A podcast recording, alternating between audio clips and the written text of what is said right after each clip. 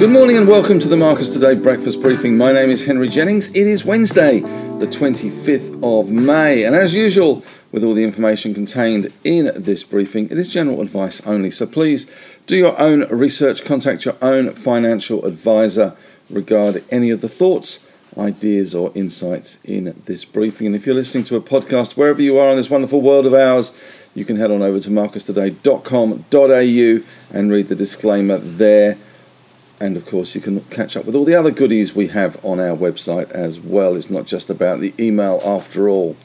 All right, well, an interesting night once again. Aren't they all interesting in the US? Because we saw the snap fall, uh, that massive cratering yesterday of the snap share price, down 43% in the end after it warned about the deteriorating condition of the US economy, at least for the US economy that they're seeing. More in that in Henry's take today. But uh, the Dow Jones closing up. There we go, up 48 points or 0.15%, 31,929. But once again, another volatile session. It had a near 700 point trading range, uh, 650, uh, down 515 at one stage, and closing up uh, 48, but it had a high of 135 points higher. So once again, we're seeing volatility in the US. Nasdaq though fared pretty badly, as you would expect, given that fall in Snap, taking all the other social media companies down with it. Nasdaq down 2.35%, 271 points, 11,264. Our closest, I guess, we have to a social media company here is 360, Life 360.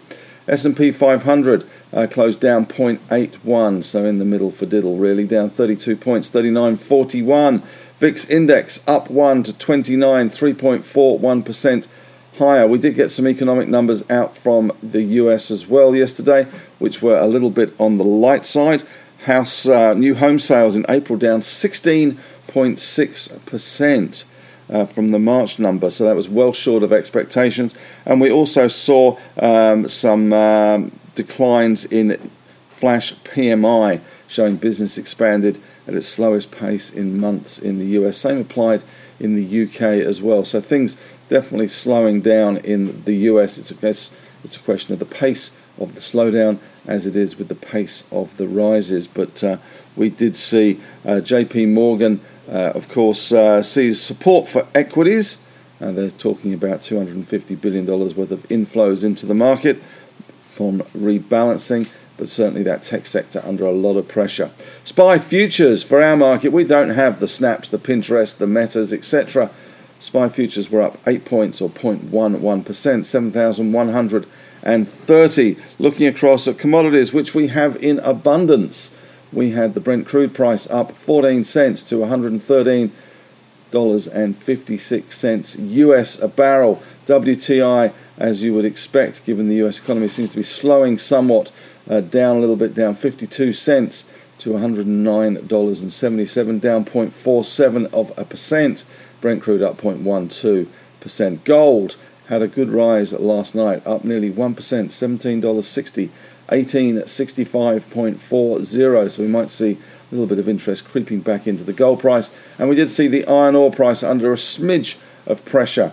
And we'll talk a little bit more about steel production in a minute. But the iron ore price down at 0.9 of a percent or $1.19 to $133.10. The Aussie 71.08, so slightly above that 71 level. So we are seeing the US dollar come off at the moment. Uh, a little bit of money flowing out of the US dollar and that is uh, enabling the gold price to push ahead and the Aussie dollar to push ahead as well. In other commodities last night, we had copper down 0.8, nickel down 4.3, but that is bouncing around quite a lot at the moment. There's some bit of volatility in that nickel price after that short squeeze that we saw. Aluminium down 1.9, zinc down 0.2, lead down 0.7, tin down 1.1% last night. Coal had a big uh, Old King Coal was not a merry old soul. Uh, yesterday, we're seeing a 9.5% uh, fall in the coal price, and uranium has well and truly come off the boil as well, and other commodities too. Uh, we saw wheat down nearly 3% last night too. In terms of commodity stocks overseas, BHP was up 0.45%, Rio up 0.76%, Freeport McMoran down 2.27%, Alcoa down 2.9, Teck up 0.5, Anglo down 0.8, Glencore 1.25 better, and Vale 1.3% better. Albemarle pretty much unchanged in US trade. Here we have the S&P 500. It drops, it swoons, it rallies, it pushing back, closing close to its high for the day, but still down 0.81 of a percent. But the damage really done in those Nasdaq stocks, just to give you a taste of what was damaged. There we have Apple down 1.9%, Meta, the artist formerly known as Facebook, down 7.6%, Google down nearly 5%.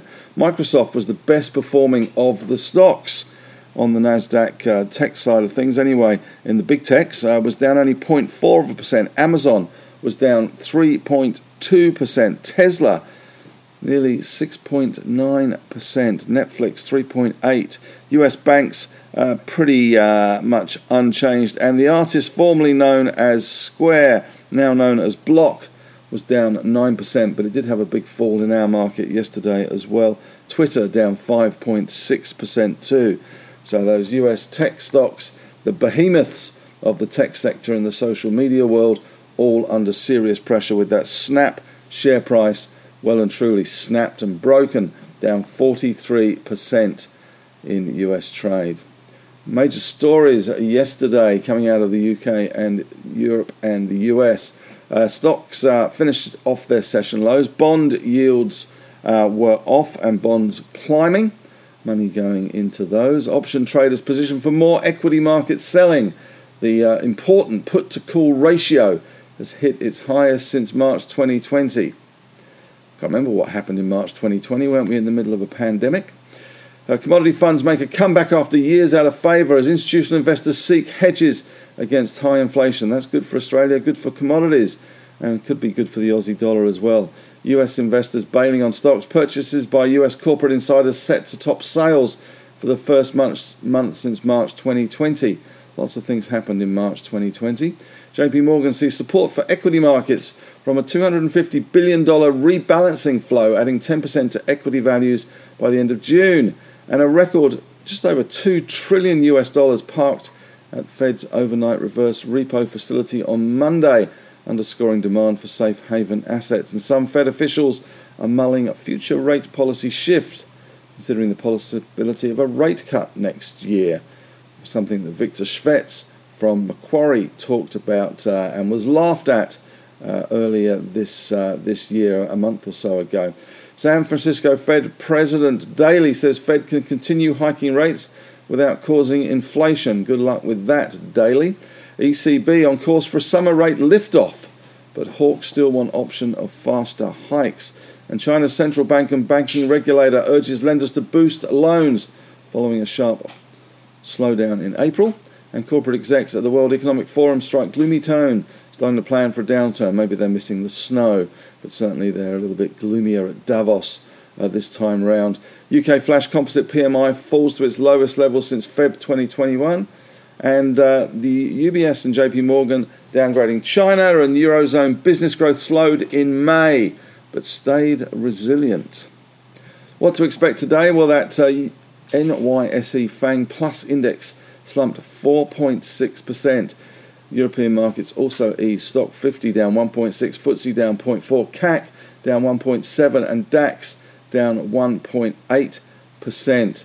So uh, it's going to be a bit of a struggle today, to say the least. Yesterday was a bit of a struggle as well. Of course, it's all about tech stocks, and we're seeing a divergence between miners, which are doing relatively well at the moment, and banks, which are holding up very well at the moment. Whether that's a flight to quality or a flight to safety remains to be seen, but they are certainly holding up remarkably well. So that's keeping our index looking not too bad at the top line, but uh, underneath, as they say, the little duck is paddling away furiously, and there are some serious losses occurring in some stocks. Nufarm, big casualty yesterday. Sumitomo sold out their 15.9% uh, stake that they've held for 12 years. So uh, plenty going on. And of course, the uh, Tabcorp demerger yesterday. Uh, some people I saw on Facebook discussion groups, not ours, thankfully, because we have educated and informed members. but some of the people on other less responsible, I guess, uh, groups had uh, some of their members scratching their heads as to why Tabcorp had collapsed and they were looking at stop losses and buying the dip and all this sort of rubbish. But there you go. Shows you have to be informed.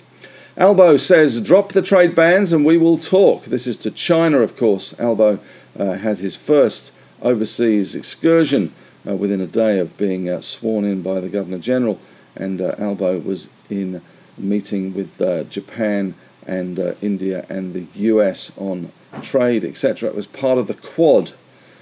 Global tax deal with 139 countries will not be up and running next year, says Matthias Cormann. Of course, uh, Matthias now is the head of the OECD, and there was much trumpeting and much fanfare of a new global tax deal, but it is struggling to get up. Good for tech stocks, I guess. And we've had uh, some uh, company specific stuff out this morning. Fisher and Paykel has declined to give guidance after net profit fell 28%, revenue down 15%, gross margins down 59 basis points, and a 22.5 cent uh, New Zealand dollar dividend was declared. Looking at global steel production, in April slid 5.1%. That was according to the World Steel Association's latest monthly report. China saw a 5.2% reduction in steel production, which, let's face it, if global is 5.1 and China is 5.2, you know where the global steel production is made, and that is in China. 92.8 million tons of steel produced. Uh, the rest of the world accounted for around 70 odd million tons. And today, the RBNZ, which is the Reserve Bank of New Zealand, is set to raise rates by around half a percent. We have 10 year yields uh, in the US 2.75, so they've come off a long, long way. Wasn't that long ago, they were over 3%. Australia, though, pushing up to 3.51. Germany 0.96%. I think that Australian rate's actually wrong. I think it should be 3.31. So let's not get too worried about that. They certainly were 3.31 uh, last night when I did the end of day report. Local energy prices set to rise. Wholesale gas prices have doubled. We are getting tomorrow, I think, we are getting news from the regulator as far as energy prices go. It looks like the coalition held off that report during the election cycle as they were keen to trumpet energy price declines. I think that's all coming to a bit of an end. And BGH has increased its Virtus bid to $8.15 after buying a large parcel on the market. And under takeover rules, if you pay more than the bid on the market, you have to increase that for everyone. So they're now paying $8.15 there. Question of the day today this goes to, I guess, Snap. What is your go to economic indicator? What is your canary in the coal mine to show where the economy is? In the US, they're taking a long bow and drawing some major conclusions from the snap, especially the commentary uh, coming out of snap in terms of the deterioration in the US economy and the outlook for advertisers, especially small business, on their platform. So, what is your go to economic indicator? What to you is that uh, weird signal, the canary in the coal mine, that suggests to you where the economy is going? Maybe the price of cappuccinos in Perth or the price of cappuccinos elsewhere in the country or house prices or whatever it is. Love to hear your thoughts and comments on that. But that's it from me today. Thanks very much for listening. You can head on over, as usual, to the Facebook discussion group. We'd love to have your thoughts, ideas, and insights there. It's always a great group, 3,500 plus members helping each other. Members helping members is our motto.